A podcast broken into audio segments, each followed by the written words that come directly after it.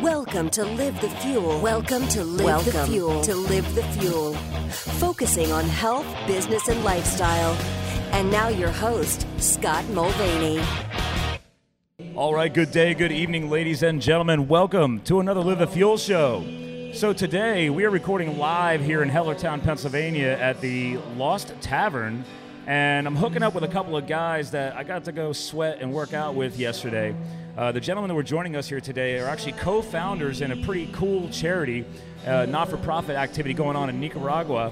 And I've actually worked out with these guys a few years back at a different CrossFit event. But the whole point here is that we're getting together to raise money to get back to the youth of Nicaragua. I want to let them tell more of the story here today with you guys. But without further ado, I'm going to welcome to the show Kyle Shoemaker, Timmy Hayes of Nica Nadadores. Welcome to Live the Fuel. What's up? Don't forget, we're also watching the Eagles. Oh, yes, I apologize. We are literally game. We're doing this because this is more fun. We're actually out at a sports So if we get if there's an interruption of a yell, a scream, let's go, it's now you know we're watching the birds. Yes. But as Scott said, and I'm a Giants fan. Yeah. So there might be an abrupt brawl too. But I've been living in Nicaragua now for this is my fifth year down there. We started the program. We started running some classes in 2014, but the way it started was me and Kyle were both swimmers growing up. We grew up here and we trained at Lehigh University. That was where our club team was based out of. I swam for the University of Virginia. Kyle swam for University of Clemson. So swimming was a big part of our life. My parents were both teachers. Yeah, real quick, I'm pausing that. I never got this figured out. You guys were swimming at two different schools. Yeah. So how did you guys get connected back on this whole thing? Just because, that was never really explained at the event yesterday. Yeah. So I was like, how do you guys loop all that back together? It was after college. So, after we graduated in 2011. Yeah. And, we've been really good friends. Best friends since we were 10 years old. Yep. So we grew up together, and when I had the idea, I reached out to him and a college teammate of mine, Scott Robinson, and both of them were just like, yeah, we want to be involved, we want to get involved. So, I dabbled around. I graduated in 2011, dabbled around for 3 years before I moved down. No, 2 years before I moved down to Nicaragua, and like I said, my parents were teachers, so I was volunteering at a public school down there, and what people don't understand here is the education system is very, very, very different. As I explained it at the CrossFit event, you get a room the size of a basic living room or whatever, and they stuff 90 kids in there with no desks, no kind of technology. The teacher is very undertrained and underfunded. Here we go, birds. Oh, there you go. Get some excitement happening. Oh, there's a touchdown for you. Touchdown for okay, well, not good for my team. That's definitely good for his team. I developed this relationship with these kids, and I wanted to do something for them both educationally, but I also wanted to get involved in swimming because I'm a swimmer. You guys are hardcore passionate about your swimming. Yeah, we're that's I tell people I wouldn't have gone to college if it wasn't for swimming. Yeah. I hated school. You said that yesterday. I was cracking up. Actually, I think everybody was laughing at that. And that was my ticket. And I went to a really good school. I had no business going there. I joke around. I got a 980 on my SATs. I never broke 1,000. I didn't like school. Yeah. But I learned really well by doing things. And yeah. I'm kind of you're a kinesthetic learner. Yeah. I'm passionate about things that I catch on to. I love. You know what I'm saying? Interests are my passion, and so when I'm not interested in something, I totally neglect it, right? Yeah. But I wanted to give these kids the idea of progress and transformation, right? And so swimming is an avenue to do that. It's really measurable. It's a powerful sport. It is. Full body training, great for your fitness. And when people you're not going to get a concussion, you're not going to tear your ACL. Nope. But it is. It's the toughest sport out there. I was a ski 100%. Race coach for 11 years up here in the Poconos, dude. I was always worried about kids getting concussions, and we were going through proper helmet and safety protocol training every single year. And other than your kids slipping and maybe hitting their head on the side of the pool, it's pretty low. It's low impact, but it's also you get to a level in swimming where you don't do it you don't do it. You do it for personal reasons, you know. You swim and you don't wake up for 5:30 a.m. practices, or you know, train for 4 hours a day just because it's fun, you know. Right. And I learned that playing other sports. I played lacrosse and I played football, and like those were fun. Practices were fun, you know. You like hang out with your boys and you joke around and stuff. It's like you get in the pool, and people that don't swim or they don't have a swimming background, it's a sport that you have to be really, really mentally tough if you want to be good. And we were really good. I mean, we were at a level that every kid aspires to be at. You know, college swimming is the professional league. Yeah. Yeah, you can get a college ride. That's a big deal. There's no, like, you know, unless you're if you're the micro 0.11 percentage of Olympic swimmers. I mean, college swimming is where it's at. I was saying that it's very rare to find a Phelps, right? Yeah. I mean, yeah, and that, you know, we won so far. We might not ever see that in a lifetime, but. These kids down there in Nicaragua, it's like, how can we give them this idea that they can progress? Because the first thing, you know, I started working with them 3 years ago, and the first thing they would say is like, I can't. You know, you'd be like, jump in, put your head underwater, and the instant reaction is, no way, I can't do that. And so teaching them to blow bubbles and teaching them to, you know, we started out in a backyard pool. It was a kidney bean shaped pool with 6 kids, and now we have a pool. And where was one of those located? Like these little kidney shaped pools? Like was that just like? Yeah, it was at a house I was living in. Okay, so you were lucky enough to be hooked up with a property that had something like that. I was living in a house with like 8 other Americans. Right. No, it was more than that. So it's like. Now were they all down there for like Good Samaritan work? Yeah, it was all humanitarian work. Okay. But like. The pool was green. We had dead birds floating in the pool. No. There was absolutely no idea of, okay, we're going to train these kids to be good swimmers. It was like, well, we're just going to have, you know, we're going to teach them how to swim. We're going to use this as a vehicle to teach leadership, as a vehicle to be, you know, good students and stuff. But now, I mean, and we can go along with as we progress through the conversation, but like, we have kids that are training really fast. You know, we have kids that are starting to get to the point where they could come and swim in the United States and compete at any meet. You know, we have kids that could compete with some of the kids Kyle coaches up here. Yeah, and real quick, where's Kyle coaching at? So I'm coaching with Blue Eagle Swimming in Nazareth, Pennsylvania. Okay. So we're a USA club. We're growing like crazy. You know, we have about 180 swimmers on our team now. But we have an 8-lane, you know, indoor 25-yard facility. We have 10 coaches on staff, and we have 3.5 to 5 hour, you know, block where we get to use the pool. Wow! So when you think about the fact that where Tim is in Nicaragua, you know, compared to what you have here, we have 3 lanes, 20 yards, 90 kids. The kids only get, and we got really one coach plus some you know our own swimmer, you know, student coaches as leaders. It's pretty incredible that, you know, we're comparing times for our kids that are kind of similar ages. It just goes to show, what you're able to accomplish when you have kids that are really trying to separate themselves. In here, you know, the kids I coach, you know, we're trying to get them in the water, but we're trying to win out over other distractions, other teams, other sports, too. Other clubs, extracurriculars, and it's something I really support, you know, for kids here that have those opportunities that can, you know, the fact that you can actually have the distraction of being like, oh, I'm a skier in the winter and I swim and maybe I play basketball or something. The cool thing is that they have those opportunities, right? And when I was growing up, I played soccer up until I got into high school, and so I didn't choose you know, I didn't specialize until I got into high school. So the kids I'm working with, ages 9 through 12, I love the fact that they're playing other sports. You know, it's part of it. You know, you got to kind of manage your expectations and goals as a result of that. But play other sports; it helps you.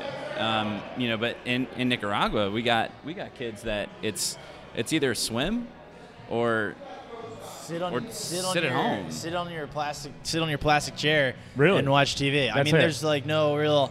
So you're really taking these kids from no fitness activity at all. Like you actually, it's not even just like trying to get them into.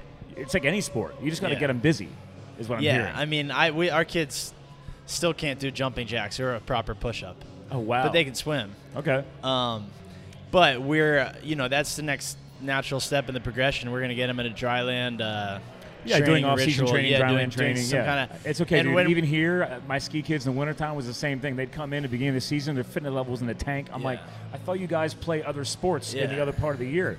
Don't you do any dryland training? Yeah. And they're like, no. Yeah. So, okay. Yeah, I mean, their cardio is great, but it's the point of our mission, too. It's like swimming.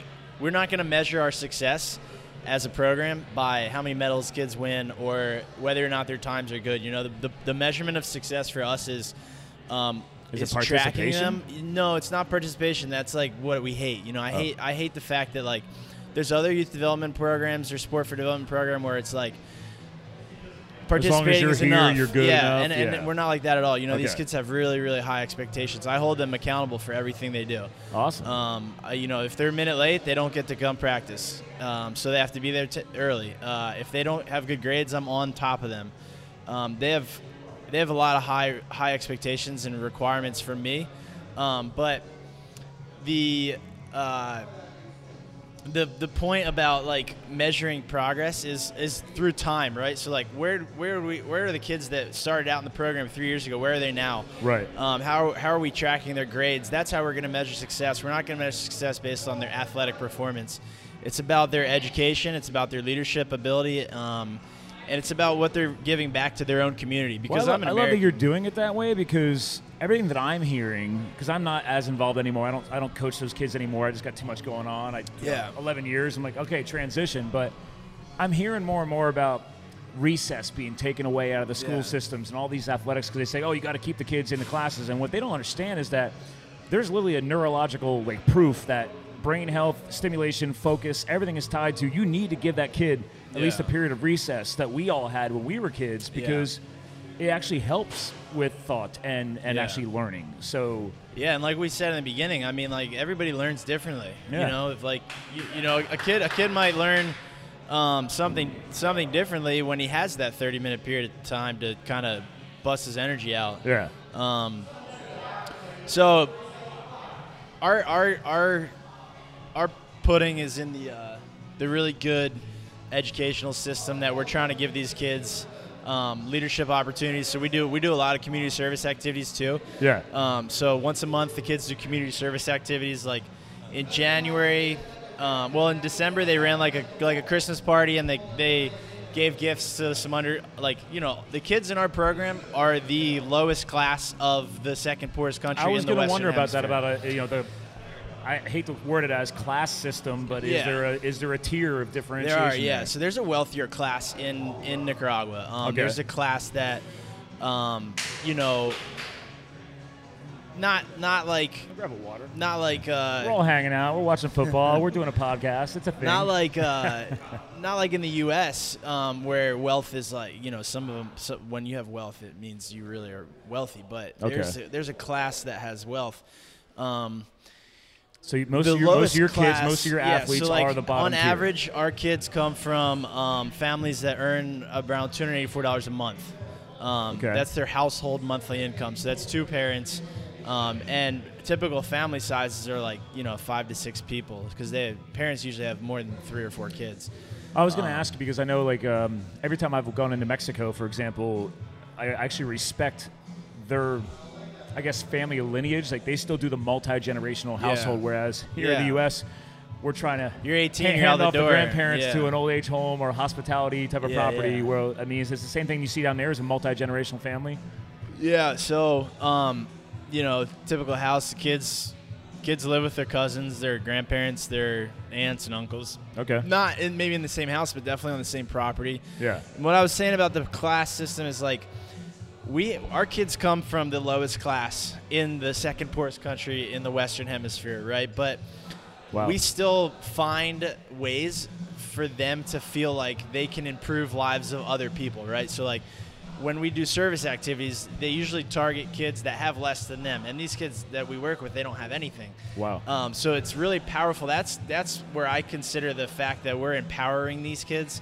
It's like, okay, like you have something to give. You have a positive attitude, and you have something that you can give kids that are even less privileged than you. Yeah. So in December they did like a Christmas party for some community kids. in January they did like a movie night for some of the younger kids on the team. So they like had a, you know, talk about the swim program, and then they watched a movie with the kids. Okay.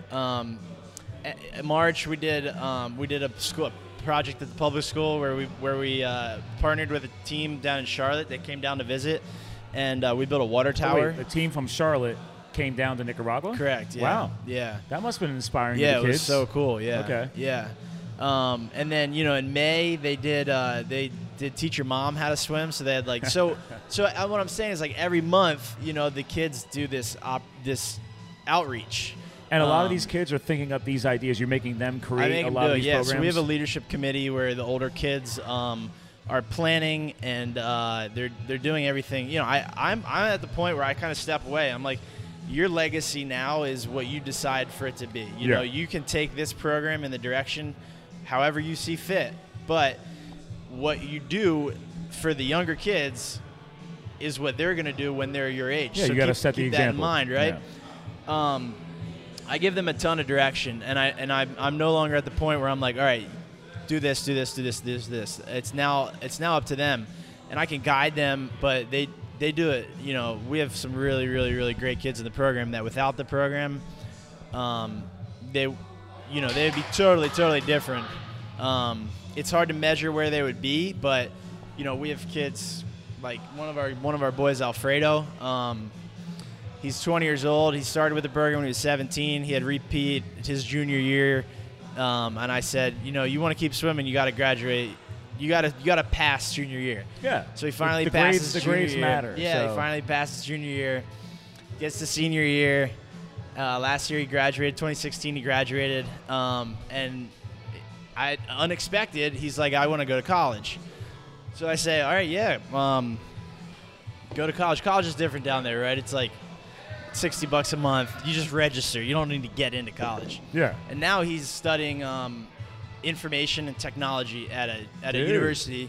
That's cool. Where, you know, 3 years ago he wasn't even going to finish high school. You know what I'm saying? And not only is he a really good example, he's like one of the best coaches we have. He's really great with little kids. Pausing on this, I think this is pretty powerful. It's like this goes back to like, you guys basically needed to spend the time with this just one athlete right here as an example to dig in and figure out what's going to make this kid tick is swimming the trigger point, right? Yeah. Is this what's going to get this kid to just light bulb go off? It's like, I am capable of more. Yeah. That's what I'm getting out of this. So before Kyle mentioned something, that is one story in a line of, you know, we have every kid in our program has a story like that where in some way, shape, or form, this program has transformed her life. You know, what do you want to add in there, Kyle?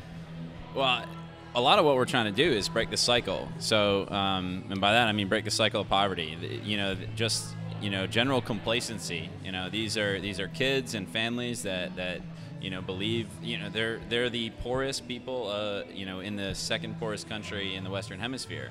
Well, that's the biggest thing that I learned from your speech today, and you brought up again at least twice on this podcast. Is like. The little underlying statement there of the second poorest country in the Western Hemisphere. Behind Haiti. Yeah, behind Haiti. And Haiti, well, Haiti just can't win, man. I mean, hurricanes keep rocking that country. It's like earthquakes. I was like, it's a mess. I got buddies of mine down there rebuilding Haiti right now. So, again, shout out to Haiti, man. You know, we love you guys, too. It's not just, hey, USA #1. And Nicaragua is definitely – I didn't no idea that you were that close. So I mean, it's I mean, obviously it's not like poverty is a competition, but that's the – we want to, try to convey, like, this is that extreme poverty level that a lot of people have a difficult time, wrapping their head around. And it kind of perpetuates itself. And so really what we're trying to do is prove to these kids that they can improve. And we found that, in our lives, that swimming was something that was incredibly powerful at doing that.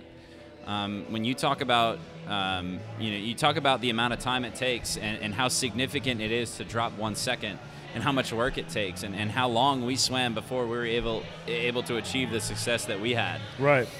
When you think about the fact that if there was, even though that, Tim and I started swimming when we were, 6, 8 years old, you know, and we swam until we were, you know, 22. There's kids that swam for 5, 6 years and are still better than, you know, 97% of the world's population, you know, if you put them up in a race, because it's so. All your kids will kick my butt. I can't swim for crap. It's the one sport that I got to work on. I need a program.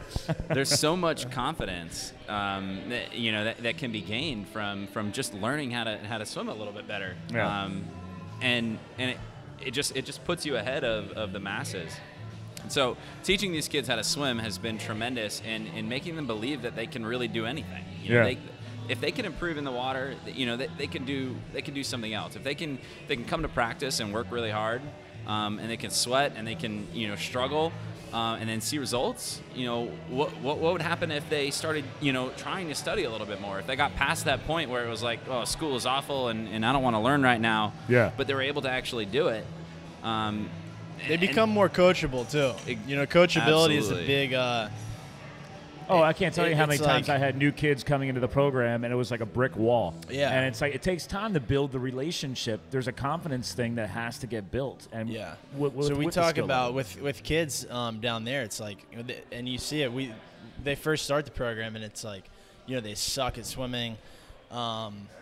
They're unable to take criticism or to take coaching, right? And then after, do you feel like they think it's almost because they don't know yet? Is they feel like it's maybe an attack on their person? Almost? No, I think they know that they're being coached, but it's like they're so unused to being coached. They're, you know, it's like in Nicaragua the mentality, right, is like if you're not doing anything bad, you're succeeding, right? It's like if you're meeting your basic needs, if you're right at the line where you're not doing anything bad, you're being good, and that's socialism. That's like why the country is where it is. Yeah. Everybody's doing just enough to get by. Just enough to get by. No one strives for more. No one really wants because when you get more, you get punished, right? You get it taken away, or you which is just freaking crazy, man. Yeah, it is. Wow, really? Like. And admittedly, this is kind of happening in certain parts of our country here, not at that level, but it's true. There's a lot of areas. If you look at the poorer areas of this country, there is that same demographic. You know what? I'm just doing enough to get by. Right. Well, then you're going to get what you get out of that. Exactly. Right? So this mentality trickles down, right? And so the kids have this attitude like, all right, if I'm not doing bad, I'm doing good. And it plays into the concept of coaching, right? Coachability. How can you take coaching? How can you accept change when your mentality is all I have to do is not get in trouble, make one lap, make two laps, right? It's eye-opening for me, and I wish other coaches, whether whatever sport you coach, you could study the psychology behind it. Because kids. You can tell some kids, they understand direction. They look you in the eyes. They say, okay, this is something I have to do differently, and if I do this differently, I'm going to swim faster, right? That's the natural. That's how you think correctly. But some of the kids that start the program in the beginning, they're not really trained yet. Their only mentality is like, okay, I don't care about my form, whatever.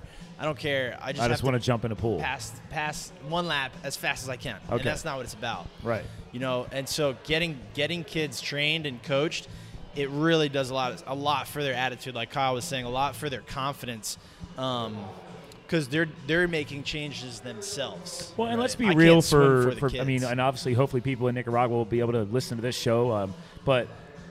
You see some of the same similarity up here. We're still talking about youth, right? Yeah. We're not. It's like, yes, it is second poorest country in the Western Hemisphere, but we deal with the same coachability issues with youth in this area, right?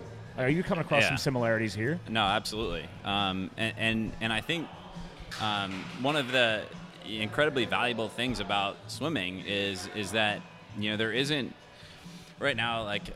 You know, if you're part of a team sport, you know, kids can kind of fly under the radar. They can be part of a team. You know, you could be on a soccer team that wins a championship, and maybe you didn't do very much. Maybe you didn't do anything. Okay. Maybe like in football, maybe you were the kid on the bench. Right. Or maybe all you did was just finish. You just went to all the games and all the practices, and you got a participation award. Okay, great. Yeah, you were part of things. But like, what did that actually do to further for the athlete. And the most difficult thing is all that tied up.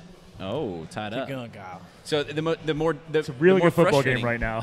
The more frustrating piece of that is that even though you can be awarded on participation for not doing anything, you can also be awarded on solely participation, and you could have improved a lot. Yeah. So you could have been a kid who should not have been on the team and barely could make it, but somebody believed that they had a chance. Or you could have been the worst kid on the team, and you could have built yourself up to being, you know, the best kid that sat on the bench, and they got no credit for that. And that is what's different in swimming, is that everyone has an opportunity to measure what their success is. And so it's self-improvement is individualized. Okay. So you don't have teammates to rely on.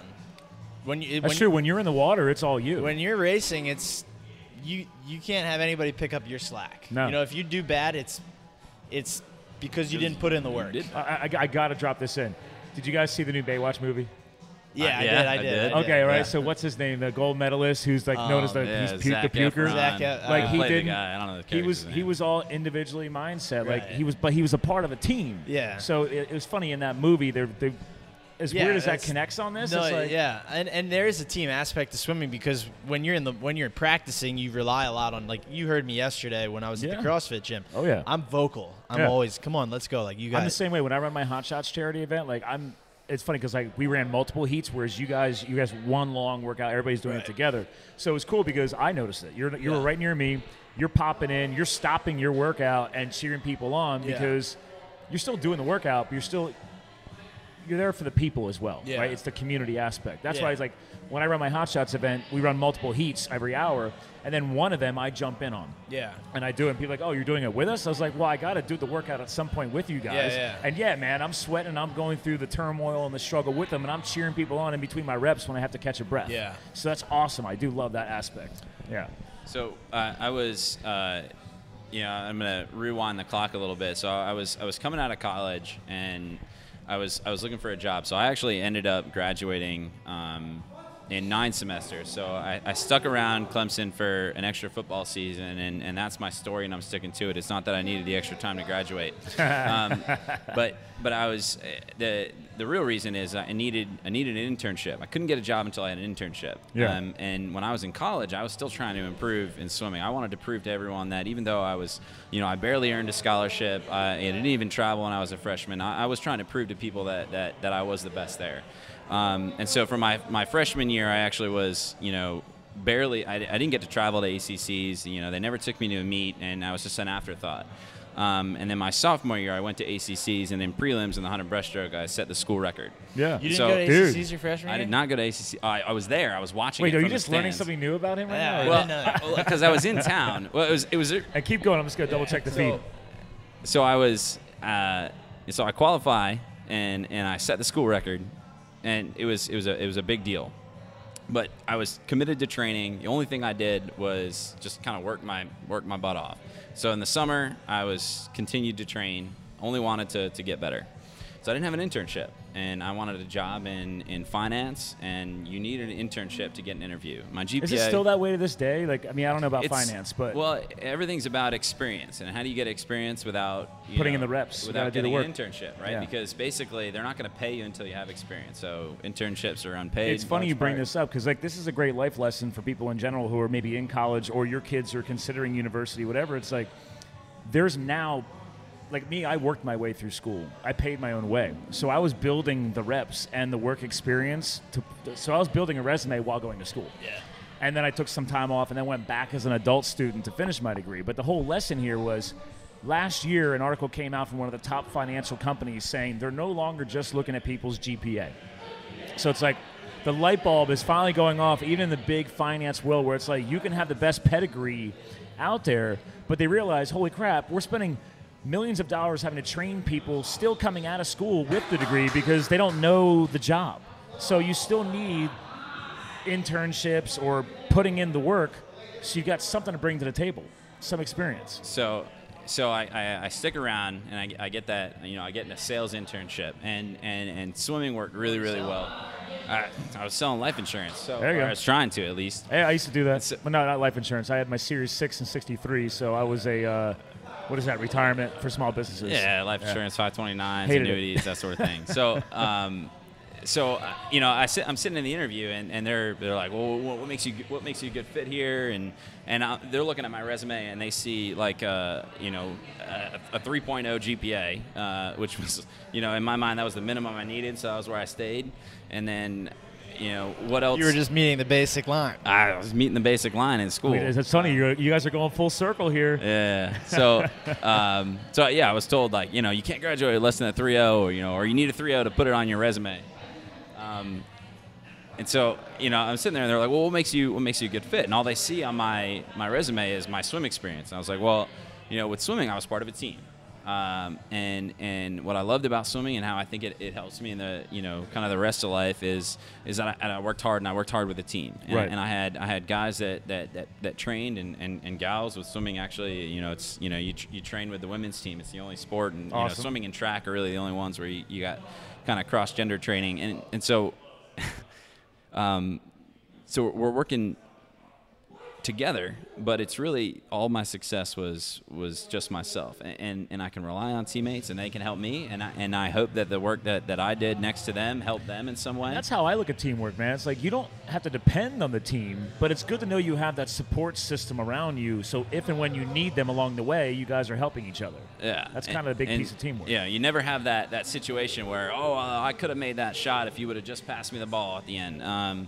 It's, you know, at the end of the day, it's very clear. It's like the work you did, it's all your responsibility. And if someone's not working hard to push you, you know, ignore them. You know, you push yourself. And so that was really big. And so I think that resonated really well in kind of like a sales environment, because, you know, competition breeds success. Yeah. So even though the guys that you're training next to and you know, Timmy and I, when we were growing up, you know, we trained together, but we were competitive. Yeah, we fought, you know, all the time. You fed off of each other. Yeah. You know, you better believe the first time that, you know, that I beat Tim in the 100 breaststroke, I let him hear about it. Yeah. And so those were things that made us better, because, you know, we always wanted to try to get to that next level. So if one of us hit a threshold, then that was like, that became the minimum for the other one. That's awesome. And that was really powerful. And then, you know, fast forward a little bit more, I'm looking for my first, you know, kind of full-time job, again, in financial services. And so I go through the interview, and all they see is a sales internship and a bunch of swimming stuff on my resume, because that was it. That was all I had to put on there. Yeah. You know, I just committed to swimming. And I was fortunate enough that the guy that was, you know, kind of making the decisions in the interview, you know, he looked past that 3.0 GPA. He looked past the fact that I didn't have any internships. And what he saw was someone that was kind of willing to dedicate their time and that was coachable. And later on, and, you know, fast forward a couple months, you know, and he actually broke the news to me, and he was like, hey, listen, you know, just so you know, like, we were not going to hire you based on your GPA. You know, typically, wow. You know, we're trying to target, you know, 3.5s, 3.7s, and that's our minimum requirement. He's like, but I looked at your swimming background, and if you could commit that amount of time to getting better at something, and you can stay committed to it for years. Yeah. I know that you have what it takes to make it in, you know, in this industry and our company. That's a very, very good lesson. So that was huge for us to be able to do that. You guys are blocking the TV. We're here for a football game, so you got to be keeping an eye on it too. No, we were just stressed out about the game. That's all good. We were like, wait, I can't see. I don't know what your problem is. Make a better door than a window, man. This is what happens when you got live podcasting going on. You never know what's going to go down. But this is a powerful lesson. I love the fact that you actually found somebody in your growth of your career that recognized the work that it took to build an athletic lifestyle that you were building in the backdrop. So people like underestimate, I think, the power of sports. Yeah. And that if 100%. You find the right people looking for you, like, you sometimes not all jobs are the right jobs, right? Sometimes all bosses aren't the right bosses. Yeah. You need to find somebody like that, yeah, that sees that. And that's what you guys are looking for in the kids in your program too. Like, do they have that mindset? There's a high attrition rate in our program. I mean, not every kid that starts the program sticks with it. And I wouldn't have it any other way. You know, oh. I take these kids. I want kids that are, they have family support, right? So, like, a lot of people would think, okay, these kids are really poor. They probably have single mothers, whatever. I like, consciously accept kids that have both present parents that, yeah, are very supportive at home. I also tend to get rid of kids that are more ego-based, more self-centered. I would say ego doesn't have a place in a program like that. Kyle was talking about an internship. Like, we had interns come down this summer. There we go. Field goal range. Field goal range. A big play happening right now during the game. So. Hey, down in front, man. So we had interns come down this summer, and the piece that they brought, that's gonna be a big field. It kind of we have to kind of narrow down. That's some good hands right there. Yeah, we have to narrow down recruiting interns because a lot of them came down without Spanish experience, right? And like you have to speak Spanish to be able to live down there. Yeah. But so one of the big things that the interns brought this year was building this culture of being a vocal leader throughout practice. He's not gonna, this is a 61-yard field goal. We're going to give a live. Yeah, hold on a second. We're going to be a live. They're about to attempt a 60-plus-yard field goal. Oh, they called a timeout. If you guys are watching a live feed, we're watching the Eagles-Giants game while we're doing this. This guy was drafted and then cut by, what, the Browns or the Bengals? Bengals. The Bengals. Oh my God. Right, well, now we have some time. I'll explain this more about the internship. Yeah. We have kids that come down, and they're bringing – so it's mostly girls. I mean, we had one boy come down from University of Michigan, Luke Papendick, what up? So these kids brought this culture of, okay, we're going to be really vocal in practice, right? You guys are going to encourage your teammates. So we do these exercises throughout practice where the kids have to get up for their teammates while they're doing some kind of simulated race. I like that. That's so good. An internship and what Kyle was saying, like you take that internship, whatever job you're applying to, you say, okay, I did a 1-month internship in Nicaragua where I worked with, it's good. Oh!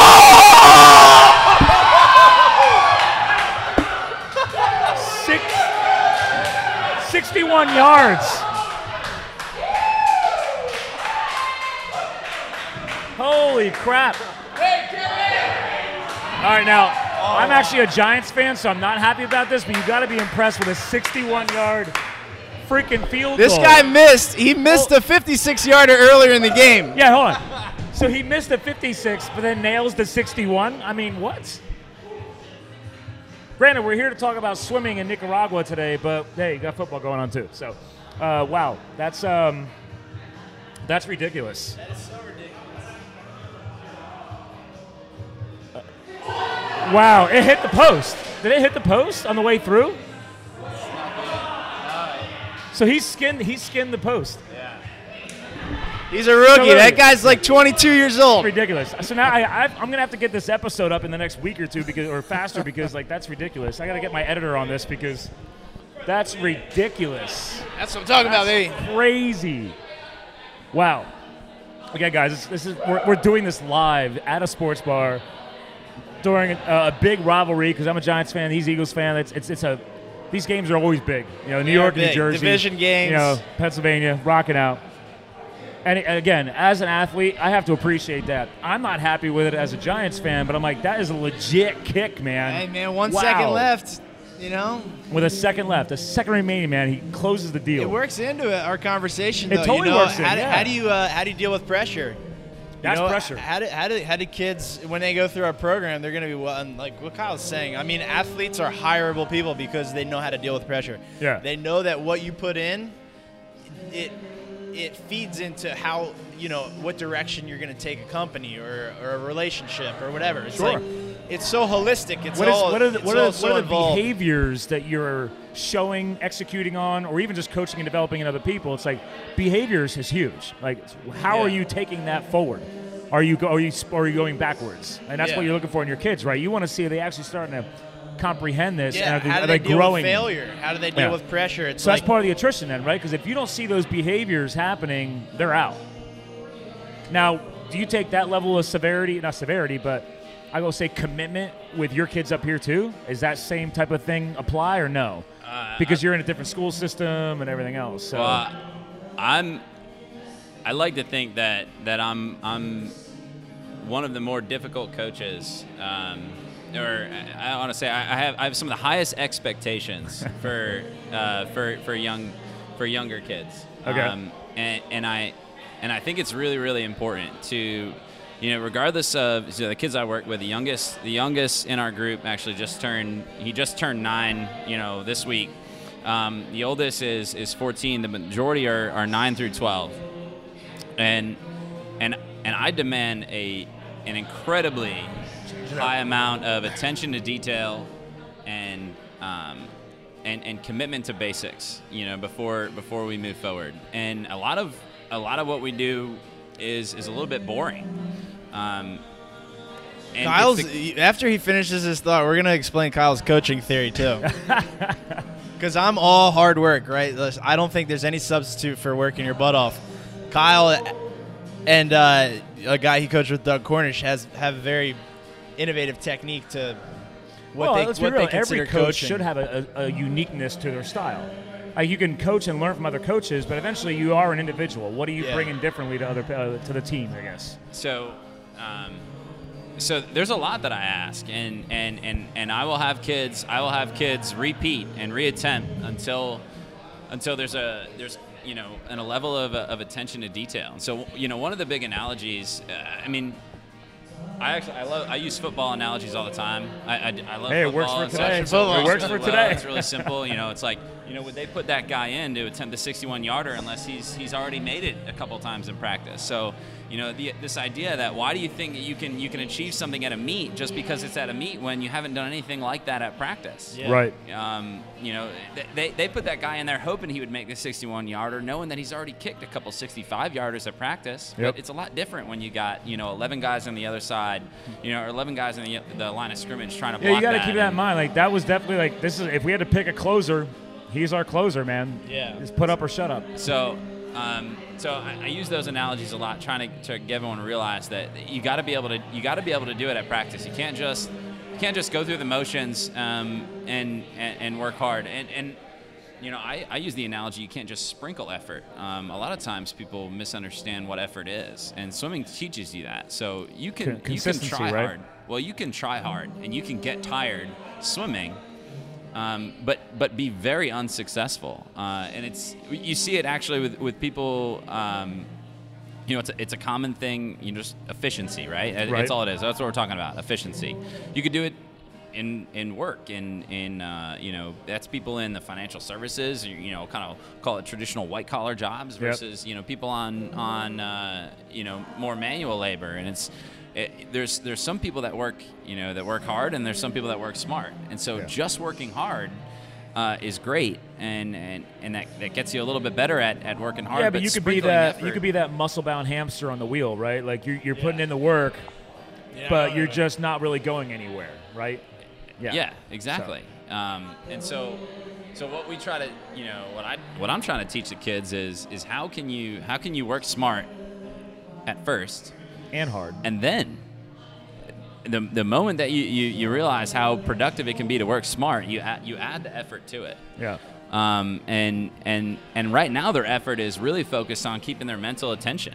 And you talk about, the way the world is now and all the, the attention disorders that are diagnosed. Well, it's so easy for kids and adults to be distracted, right? Like, you have all this overstimulation. What am I doing right now? Right. I'm texting. You're literally updating on your iPad. Watching football, a conversation. And I was like, dude, you were out of your element right now because you don't do all this all the time down in Nicaragua, right? I don't have any, down in Nicaragua. So I don't have. You're here. You're back here in the U.S. for 3 months of reversal of best practices. 3 weeks. I'm here for 3 weeks, I succumbed to all the United States stereotypes. Yeah. Right. I drive like a maniac.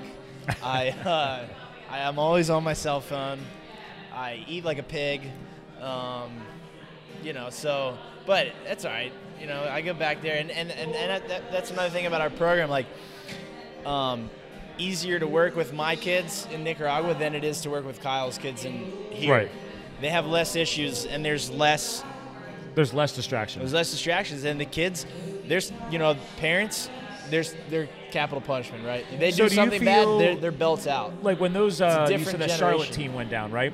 Do you feel that Charlotte team also took away some great lessons from your kids down there? Because absolutely, I think they can. I think it sounds like they're embodying a true focus because they lack the overstimulation. Honestly, they probably got more out of it than the kids in Nicaragua 100%. Did. Wow. And so when we have visitors come down, it's so beneficial. So I've been down there. I've been down there twice, and my Spanish is not where it should be. And the trips have been incredibly rewarding for me. And I'll tell this story until I run out of air. I love coaching. I love working with kids, yep. and I have this certain drive to kind of teach someone the basics. So, there's talking a little bit about swim philosophy. We always say the two fastest times, the fastest anyone will ever swim. And it doesn't matter who you are, whether you are just learning how to or whether you're Michael Phelps. The two fastest moments in swimming, pure velocity is when you dive off the block or you push off the wall. Makes sense, right? Because you got that big power push happening. That's it. Those are the two fastest times. And if you ever lose that speed, any speed that you create after that, you've used a tremendous amount of work to get. So that's me as a really bad swimmer. Yeah, so I make it like 2 laps and I got nothing. Yeah, so the speed that you get off the start and off the turn, it's incredibly rewarding and efficient to kind of carry it as you go. So I work when I'm working with 9-year-olds, 10-year-olds, 11-year-olds, 12-year-olds. I'm trying to teach them how to push off the wall to carry as much speed as possible without exerting any effort, because they're already pushing off as hard as they can. But if their hands are out wide, and they're just kind of facing the water when they push off, there's a lot more resistance than if they're in a tight stream. Basically, you're looking to streamline their body's position, their behavior, how they're executing on that. Because if you can streamline their body position, they're reducing that resistance. Reducing the drag in the water, they're going to carry more speed when they do start swimming. I love it. Now we're starting to really geek out here about swimming. Yeah, so we're getting into some of the fine-tuning. This isn't even full geek out at this point, but trying to get them to work on that is really important. And so that was what when I went down there, and I'm working with kind of the younger group. The youngest was like 6 in that group, and the oldest was probably like 8 or 9. So we're working with these kids. And I was like, I just want to teach them how to push off the wall and streamline. And they obviously don't speak English, and my Spanish, I knew a couple key words. But not enough to really kind of convey this message on why this is important. So we have this kid Fernando who's 12, 13 years old. Yeah, we'll tell the story about Fernando later. He's gonna be 15 this year, next year. Oh, all right. So yeah, he gets older every year, I guess. So he's he's a guy who kind of came through the program, kind of fought his way, and he's, become a really, really talented swimmer. The big thing is he's fluent in English. Wow. So he committed to learn. He's bilingual. He's very committed. Well, so he was in the public school when I met him. He was a fat little 6th grader. Okay. 4-eyed, glasses, fat little kid. Yeah. But really smart, top of his class. And he started swimming. His mom's a teacher at the public school, and I really like her. She's a great lady. But he says he wants to go to the private school. So I say, okay, you gotta swim fast. You gotta commit to the program, swim fast. I'll put you in the private school. He's already got the classes dialed in, so he's got the intellectual taken care of. Yeah. So he gets into this private school. After a year there, he says, okay, I really want to go to a bilingual school. I want to go to the best. It's the best school in Nicaragua. I want you to teach me English. I teach him English in like 5 months, along with another program that teaches him, formal English. But I just go to his house. His mom makes me dinner. I spend an hour and a half there, like 3 or 4 days a week, teaching him English, watching videos with him. Well, you're basically giving him like a mini exposure to the cultural, making it a part of his life. Yeah. It's like everybody tells you, if you truly want to learn a language, you got to go live there and immerse yourself in the culture. And now he's in 9th grade now at one of the best bilingual schools in the country. Wow. And he's definitely one of the fastest kids on the team. He's he could compete with anybody here in the Mid-Atlantic in a 50-yard butterfly. So he was helping Kyle do some of the translating. So, and and I've been to, it was the same meet. I was there in 2016 and then this year in 2017, and he'll come out of the pool after a race, and I'll just give him some quick tips like, hey, you know, you should really work on this, you should really work on that. And it's, you know, the coachability, the eye contact, the listening, the asking a follow-up question if he's not quite sure, you know, what I said. And those are all really, really, really important skills. And so then I'll run the practice, you know, and the only way I know how to coach is to just talk. And so I'm explaining a set, I'm explaining the details, and then I'm, you know, I'm trying to make eye contact with the kids, let them know that I'm engaging with them. And even though I know they can't understand me, that's the way that I know how to do it. And right. So then, you know, Fern jumps in and starts translating, and he's matching my enthusiasm. He is really embracing. He's breaking it down, and I can see him, you know, re-explain it when they have questions. And that's, you know, that's beyond just, you know, me, you know, that's beyond just. Dude, that's translation. Like the ultimate right-hand coach, man. It's, like he's like your wingman. And that's something he's learned from the program. Like I said, he was a fat little 4-eyed sixth grader. Now he's almost 6 feet tall. He's really grown into a mature man, yeah. And he's like. And how old is he now? He's going to be 15. Yeah, 15, man. In January. So he's like, we have kids that go through this process of transformation. It's really hard to translate to people that are listening or people that ask about the program. It's like, how is the impact translatable? And it's like, it's really not. You kind of have to see it firsthand. I'm the only one that really gets to be selfish and see this firsthand from all the kids that are in the program. Right. But in terms of like a life-changing organization, there's no organization that's doing what we're doing in terms of individualized, specific mentorship. That, you know, there's a lot of programs that use sport for development, and it's like we said, it's sport, it's participation, it's sportsmanship. But what we're doing is off the charts in terms of what the kids get out of it in the end. It sounds like it, man. Would you agree? Yeah, absolutely. So one of the things we kind of mentioned earlier a couple times, so for the third time I'll mention it, the kids that we're working with, they're the kids in the poorest communities of the second poorest country. Yeah, I love the fact that you guys keep reiterating this, because if people, or when people are listening to this show, it's like they need to hear this. Like, yeah. it's still calculating in my brain. I'm yeah, like, wow. The one thing we haven't, you know, really, you know, articulated is that they still pay to join our program. Yeah, they pay 50 cents a year. So they will they will pay to be part of it. So well, and actually, I actually free like things that have no value. You need to have skin in the game. Yeah, right? Free things have no value. Yeah. If I give you everything you need, you're not going to ever work for a thing. It. Yeah. You're going to take it for granted. And that's another thing that the community service aspect plays into it. Like, they know that one of the requirements to being in the program is giving back to their own community.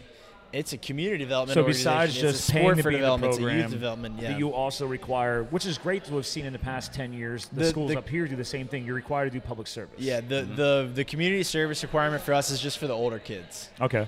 Well, they need to be a little bit more mature for that anyway. I mean, you can only tell, you know, and actually, I like that, because then the little kids see the older kids giving back to their community, and then they're going to aspire to that. Some of them are like, hey, when can I start participating in the community service activities? That's awesome. It's like, yeah, when you're 14. See, that's powerful, man. Like, you can't be – oh, man, I love that, because it's just – like, they see it happening. It's like it's not you guys just telling them this is what's going to happen, but then the kids start embodying it. They're executing on it. The community sees it, so the community's got to love you guys too. Besides the younger kids seeing the older kids, it's like – and then aspiring, like, when can I do it? When can I do it? Like, that's awesome. Yeah, it's so easy to coach too, because kids are like, how do I, like, I want to go study at a private school, right? Their goal is to get out of the public school. How do I go to the private school? Okay. And I say, okay, you gotta come to practice every day. You gotta you know, win 2 medals at this meet. It's so easy to direct them, and that's what makes our model so different. It's this fact that, like, here in the States, like we've been talking about, you stay above this eligibility line, right? There's a line. If you're below 2.0, you can't compete. So kids only stay above the 2.0 so that they can play football or play basketball. Athletics, yeah, they're doing just enough to qualify to get into these things, but it's like, it's still barely that. Yeah, and what we're saying is, like, athletics is the motivator, right? Our model is completely reversed. So for the kids here, athletics is the motivator, and education is secondary. For us, education's primary and then athletics is secondary, right? So we're saying you want to go to this private school, you want to go to a better school, you want to get out of the public school, first you have to prove that you're committed to the program, right? You have to swim fast, you have to come to all these practices, you have to do these community service requirements.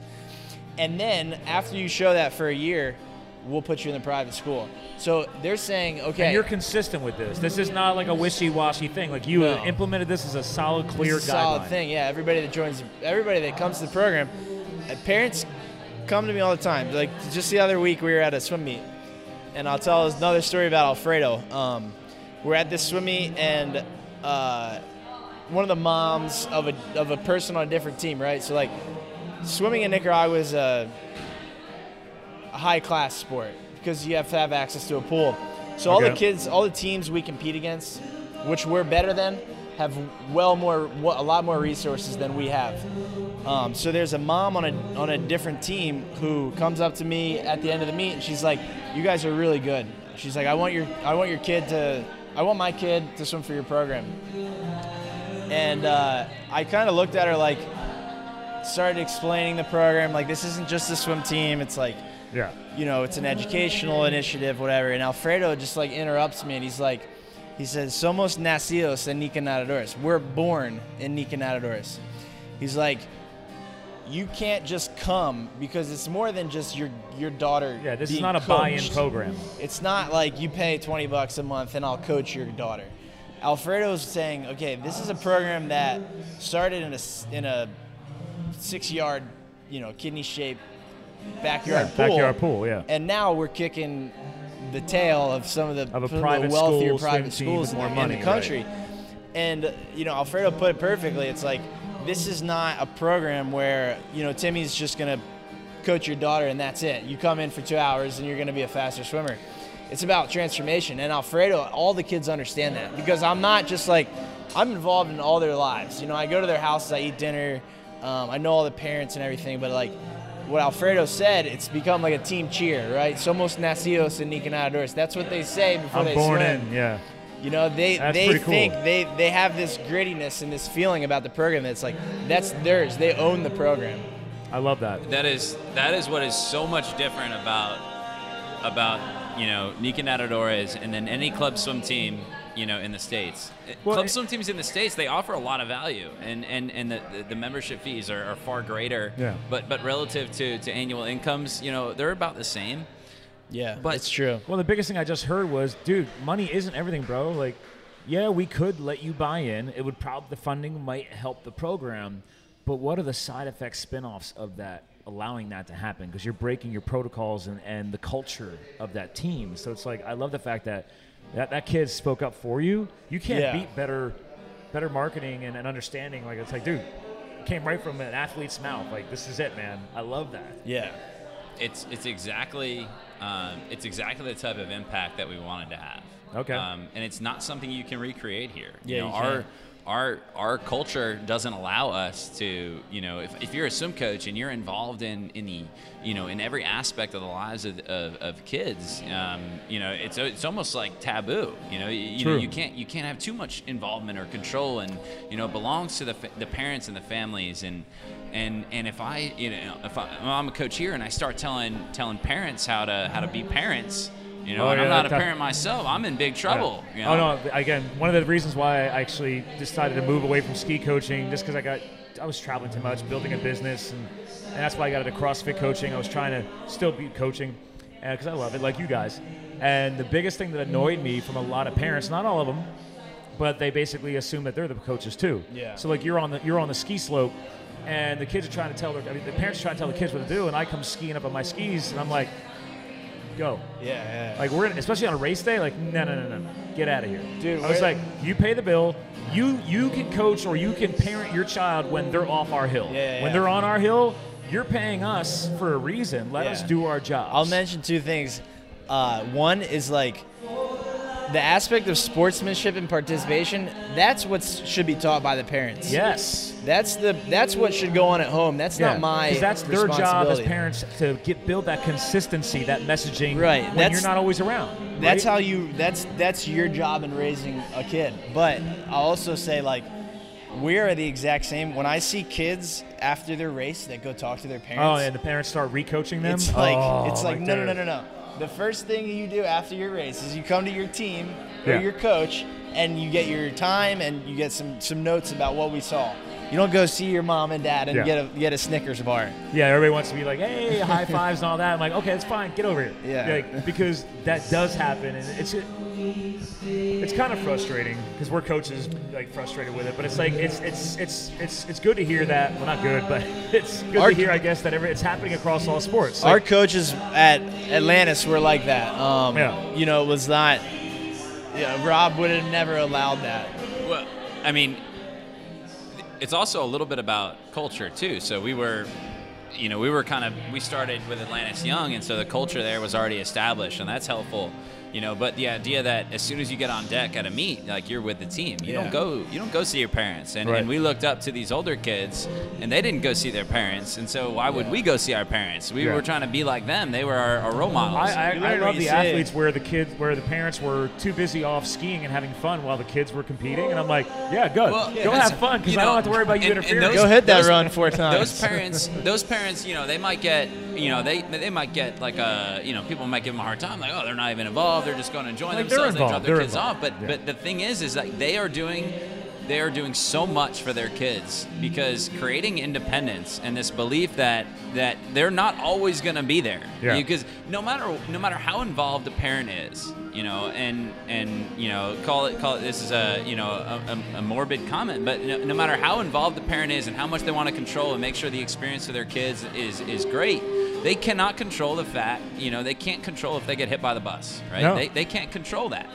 And so if they can't be there for every aspect of their children's lives, the rest of them, then they shouldn't be trying to control. They shouldn't be there for everything. They shouldn't have to be there for everything. At some point, they need to trust and teach their kids to be independent. Trust the process. Because then they'll be the first ones who complain, like, next year or the year after, the kid's getting older, like, why aren't you off doing this on your own? Like, they get frustrated at their home life. Like, why isn't my kid a self-starter and blah, blah, blah? I'm like, well, because you actually ingrained that in them. You babied them so much. Like, again, I'm not a parent talking about this, but I'm like, I grew up differently, man. I grew up as a farm kid. We were taught to work hard. Like, I was held accountable to wake up early and go feed my animals and go get the eggs from the chicken coop. Like, I learned that at a young age. Now these kids are like, the parents have to drag these kids out of bed, and they have to drag them, they get dragged down to make their breakfast. I'm like, get up and go make your own breakfast. Yeah. So I didn't grow up on a farm, but we had. I lived in a house until I was 10. We had 3 horses, 2 goats, chickens. Yeah, and it was like that's basically what we had. We didn't have a huge farm. It didn't matter if it was 32 degrees and the water was like, you know, you had to go out there and dude, especially if the water areas were frozen over, you're out there breaking. Yeah, you got to keep those animals alive, man. We also, you know, then we moved, so we didn't have that. But I mean, I still, you know, we burned wood at night, so I chopped wood. Yep. And my parents were involved with the community. My mom and dad were both. My dad's still on the school board. He's been on the Southern High School board for like 20 years. And my mom was on the pool board. And so we would open up the pool every spring, the community pool, right? Yep. We would rake the leaves out, and we'd close it every fall. Well, you were taking care of something that was a part of your life. Right, but we're talking about these parents that want to interfere with the process. Yeah. Interfering with the process is okay if it's teaching these kids something valuable that they can use along the line. When they're interfering about something they know nothing about is when it becomes a problem. Yeah. You know what I'm saying? Well, because you get the parents that are so passionate that they become the experts, because maybe they are doing a lot of self-study. And I'm like, great, you can watch all the USSA ski races and the U.S. ski team, and you can read the magazines that PSIA, the Professional Ski Instructors Association, sends you, and the USSA publications. You can read all that all you want. But again, we were the ones that paid to go get certified, go through the training, and we're the ones doing the coaching, or me. Like, I spent a lot of my time actually running the races. I was more operational than actual coaching. I was more of a floating coach, so I got to observe all of this, whereas a lot of the coaches are just trying to deal with their circle of influence, their kids. And I'm seeing the parents, and I'm usually the one skiing up, because my race director, Big Gus, he was always like, Scott, go take care of that. I'm like, yeah, there's that micromanagement parent. Go find it. I'm like, okay, go away. I was kind of like the police force once in a while. Well, you know, what And a lot of times, you know, parents might be sending the same message, right? And I get a lot of parents that ask me, like, hey, what can little Johnny and Susie, what can they work on to get better at this? What can they work on to get better at that? You have kids named Johnny and Susie? Johnny and Susie. I have no kids named Johnny and Susie, and that's why they're always my example. And, that's awesome. And they will be until you get a Johnny and Susie. So I got kids named Johnny and Susie, and their parents, they come up and be like, hey, what can Johnny and Susie do better? Yeah. Well, number one, how often you come to practice? What are they listening here? And it's always the case that if anything that I say there, I have to believe is going to be interpreted by an adult and then reiterated over and over again. So do I want Johnny and Susie to hear on the whole car ride home from a meet that they need to kick harder at practice? Yeah. No, I want them to hear it at practice. I want them to hear it from me, from my assistant coaches. I don't want them to hear it from their parents. No. When they get in the car and they go home from practice, I want their parents to be like, hey, you didn't want to go to practice today, but I'm really proud of you for going to practice and finishing the workout, and great job, and what do you want to do for dinner? It's like, that's what I need parents to do. I don't need them to reinforce things that I'm doing there, because it doesn't matter whether they feel guilt after practice about not kicking hard. I need them to feel, I need them to be convinced when they get there that they should be kicking harder and working harder. You can probably relate to this, but like me and Kyle were talking about this the other day. The contact that a coach has with a kid during the week is probably more than a parent has with the kid during the week. If you take out, very good right? Point. So like, very good point. Because you're full immersion. The kid's at school, and then he goes to practice, right? So the parent doesn't see it. He gets home at 5, maybe eats dinner with the parent, and then he goes, does his homework. The 2 hours a day that Kyle spends with the kids coaching, or that the 1 or 2 hours a day I spend with the kids coaching, that's like more than the parent has on a weekly basis than a coach, right? So like, or the coach has more contact than the parent. Yeah. So like, what you're saying as a parent when you want to interfere with it is like, it's basically the reverse of what should be said, because you're saying, okay, like even though I have less contact, my message is more important, right? Right. So when you can collaborate with parents, and which I do really well, it's like that's when you get the kids that are the most involved, or like the message is sent the clearest when the parents and the coaches, and Kyle was just saying this, are in agreement about something. I'm just glad we're discussing this to help like start bringing the show like more of a coaching anyway, because it's like guys like people don't hear this stuff. There's a lot of coaches who don't speak up for their profession, and I think it's important that parents who do hear this show or do learn about your charity, they take these lessons back to the other sports that their kids might be involved with too. This isn't just for Nica Nadadores, and it's not just for swimmers. Right. This is just, hey man, let the coaches coach. You be the parent, they'll be the coach. I always said success can come. I always said like a good coach doesn't matter the sport. You know, I think Bill Belichick or my college coach, they could have coached baseball. You know, they could have coached lacrosse. They could have coached basketball. If you're a leader and you're a really good coach and you're good at delegating and finding kids' strengths, you're a good coach across any sport. Right. Well, listen, guys, I'm going to have to bring this show to a close. We've been rapping a lot. Wow, now actually, we're over an hour. So we nailed a very solid episode. Cool. Only because I got to get to a birthday party. But plus the Eagles won. So. Plus the Eagles won. Eagles won, so Giants lose again. I'm just going to have to take that one. 0-3. Although I will say, if I had to lose, you couldn't have asked for a better way for my team to lose, because that was just sick, man. A 61-yard field goal. 61-yarder. I was like, what? With a second left. Like, that's a powerful way to close it out. Before we close out, too, let's give a shout-out to SYR. Oh, heck yeah, man. Rob Eschbach. Rob is the man. Being able to step up and help you guys. I told you, man, his SY Army he's got a powerful community there. That community's only going to grow. Yeah, it's awesome. So, but part of this point of this show is when it airs is, again, to our listeners, guys, the Nica Nadadores, like, and I'm trying to do my best at the pronunciation because I don't have that wonderful Spanish training. All right, that's fantastic. I have no Spanish. It's better than Kyle's, is it? But what is the easiest way you want the listeners who find this content, who find it online, I'm going to obviously have everything hyperlinked in the blog article content, so it'll be easy for you guys to share and make Google happy for its cross-linking. But obviously, going to the main website is one of the biggest portals for you guys. People can actually donate directly on your site. Correct. They don't have to be going to these events that we were running yesterday. Yeah, so we also, our website's cool because we have a media page. So if you don't have Instagram or you don't have Facebook or you don't, you know, you're not a YouTube user, you can go on our media page and see all of our content. Okay. If, you can see the newsletters, the YouTube videos, the Instagram posts, the Facebook posts. So you have built in all the social media channel feeds all there. The that way, if you're anti-app, you can just go to the website and see what you guys are sharing differently. And I'm anti-app. I have like two apps.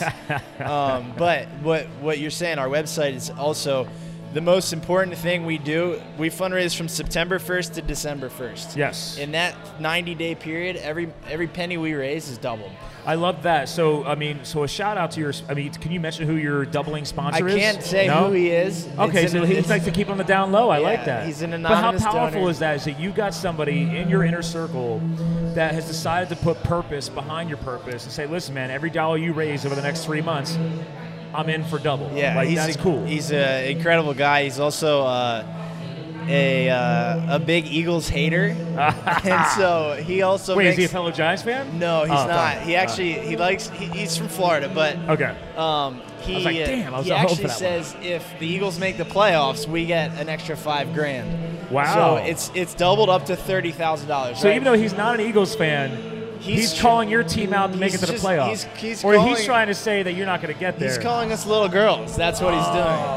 All right. But, yeah, so, like, we have this campaign. We have this campaign right now between September 1st and December 1st to sponsor 90 swimmers in 90 days, right? So it's $300 to sponsor a swimmer. 300? $300 per swimmer. And it gets kids private school tuition, backpacks, school supplies, uniforms, and swim classes for an entire year. Right, so it's like $20 a month, $25 a month it breaks down to, which, you know, was what a family typically spends on pizza.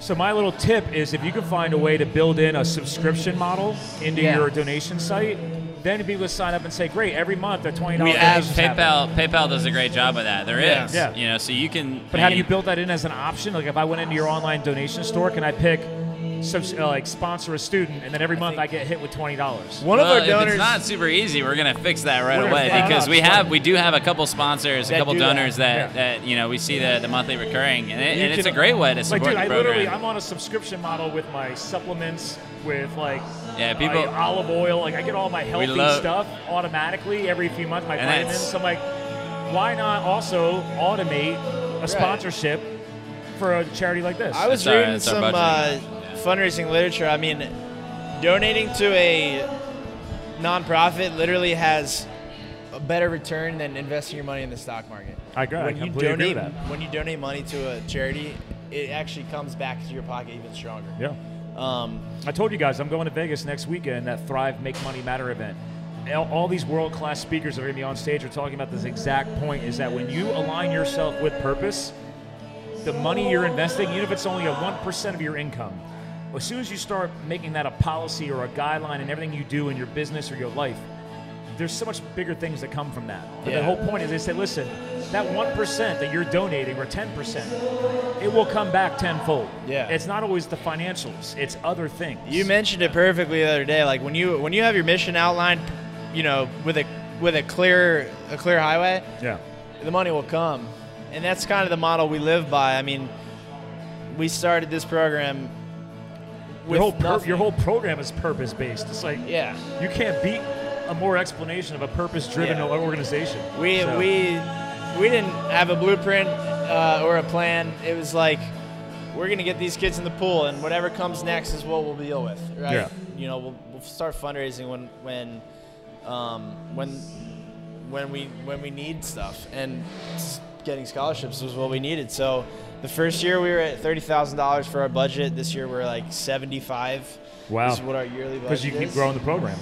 And we haven't hit a lot of hiccups, but this is our most important time of year. Right? Yeah. Between September 1st and December 1st is the only time of the year that we reach out. Well, what I'm going to do is I'm going to get my editor that I use is in Bosnia.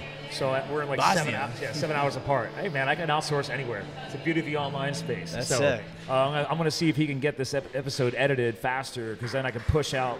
It's my show. I can make it. Whenever I want somebody to go live, I'll make them go live. So I'm going to push out somebody so I can get this into the lineup faster. I already have Mondays slated, so I might be able to get this out by this Friday. Cool. That way, while I'm traveling to Syracuse to a wedding and then getting on a plane to go to Vegas, this will be But then you guys will have some new content to help share and maybe drive some more messaging. So, yo, we want to say thanks to you too. This is really cool. This is man. First experience for me. Dude, I love bringing on first-time podcasters because did we do good? Well, yeah. Besides all this craziness, I can't wait to hear what this is going to sound like. But the beauty is like you're just taking action, and that's like that was all I wanted to see out of you guys yesterday was like, do they grab the bull by the horns and go for it? Yeah. Because I was already impressed by you guys, but like I love to test people with this type of stuff. I'm like, dude, I will show up if you guys show up. Yeah. Let's bang it out. Because now that you guys have been co-hosts, now I can come back to you guys in a couple of months and say, hey, let's do a follow-up episode. And with my tech, as long as you have internet, I can get you on virtually from Nicaragua. Yeah. But you can be online, I could be online, he's online, and we'll be all virtual. Yeah. And do like a perfect audio video session. But then we're bringing in that virtual experience. And then you could even maybe I'll do it out by the pool. If you have a webcam, you could do it by the pool. Yeah. You could show some of that realism from behind the scenes. Yeah. So, sounds good. So, because like I already tell people, anybody who has a purpose, they're always welcome back on the show. Well, so, I'm glad that you mentioned purpose again, because I wanted to add one thing. So shout out to Robert. He's a coach at Lehigh University. He was our, kind of lead club coach. And so he when we were young, we were ingrained with the message, with a purpose. And he kind of actually initially it was introduced as walk with a purpose. And if you think about the things that people do every day, it's like they walk more than probably anything else, But we never think it, but we take it for granted. Yeah. So I've never heard that. So he said walk with a purpose, right? And then it eventually got shortened to with a purpose. And that's a message that I still convey to my swimmers. It's something that I think about myself every day. It's like if I'm about to do something, what is the purpose of it? Why am I doing this? Because people will see that. Like we hinted at earlier, full circle back to the beginning of the show, the VAC method, the visual, the auditory, the kinesthetic learners. It's like people will see it, people will hear it, and people will feel it through your actions. So if you're going to be stepping up and getting stuff done like you guys are doing, it's like I want to be able to hear it, see it, and feel it, man. And that's, like you said, with a purpose. Yeah. So everything we do in life, being deliberate with your actions, that's a huge benefit and kind of consequence of living our mission and embracing our core values. So awesome, that's awesome. So all right, well, to our listeners, guys, that was Kyle. That's Timmy. Facebook Livers, if you can hear all this because of the wonderful background music, thanks for tuning in. This will be airing, I'm just going to go ahead and say it's going to be airing this coming Friday. Giants, I don't know. I'm not going to call you guys out. I'll just take my loss. So again, to our listeners, guys, that's another powerful Live the Fuel show. Check out Nica Nadadores. Go on the website. Follow them on Facebook, Instagram, YouTube, everything else. I'll have everything hyperlinked into the show notes. But again, this is what we're all about, guys. Keep living a fired up epic life. And we'll talk to you guys again soon. Hey there, Live the Fuel fans. Quick commercial break. Before we close out the episode, just wanted to give you some extra tips and tricks before we send you on your way. So again, thank you again for listening to the Live the Fuel show. I hope you got a lot out of this recent episode. More importantly, please subscribe to this show if you haven't subscribed yet. Stay in touch. Get me some feedback. Submit a review on iTunes or Stitcher. And get us the voice of you, the listener, so we can build this content back into the show and make sure that I'm actually taking you, the listener, into this design and future as Live the Fuel grows. So again, subscribe, submit a review, stay in touch. Heck, on that point, go visit livethefueltank.com. Livethefueltank.com. That will take you to the link to our private Facebook group community where you can join and I can stay more in touch with you going forward outside of the podcast world. All right, last quick little piece here for you guys, some extra value. One, go to livethefuel.com main page. You'll see on there we have our free resources guide. If you are looking for free content and not having to pay for it, consider getting on my email list. You click on the button, send me my copy, get your Super 7's resources guide. There's over 21 of my favorite online resources that I've built into this little electronic guide for you guys. There's no cost. It'll just be emailed to you just by hopping on my email. Again, just thank you for listening. I want to give you some value. Second piece of my little extra nuggets of knowledge, if you want to call it this, is go to the resources section on the site. In there, I have 3 columns: health, business, lifestyle. And 2, right off the bat, that I want to make sure you guys are taking advantage of is number 1, eatpillinuts.com, and number 2, villacapelli.com. Their logos are on the site. You got a big bowl of nuts there, and you got a cool big V, Power V logo. Both of those, if you use the discount code FUEL, F-U-E-L, you will get 10% off at checkout. So take advantage of that, please, and thank you. And more importantly, there's other companies linked on there. My nutritional and health alignment with Isagenix since 2010, the Pure Vitamin Club company for their kick-ass magnesium B12 and an awesome multi-cap. There's some additional business resources on there. Number 1, Singularis IT. I go mountain biking and road cycling with the founder. This is a legitimate IT company. I don't care where you are in the world, you can use their services. We're talking about serious white glove level services. I've moved all of my IT solutions over to them, and I outsource them regularly for any future and onboarding clients down the road. And lastly, but not leastly, David Studio. If you have no clue who this guy is, guess what? He is my new audio engineer. This is the guy I've been having making it happen behind the scenes. I found him through the Fiverr world. So if you search for David, D-A-V-I-D, Studio on Fiverr, you can track this guy down. But guess what? He's also on the Upwork platform. He's on the People Per Hour platform. You can search for him through his real name. I've never literally physically met this guy or talked to him in person. We have been just met through the online world. But if you search for E-M-I-N, that's I believe pronounced Emin, and Fickick, which is F as in Frank, I-K-I-C.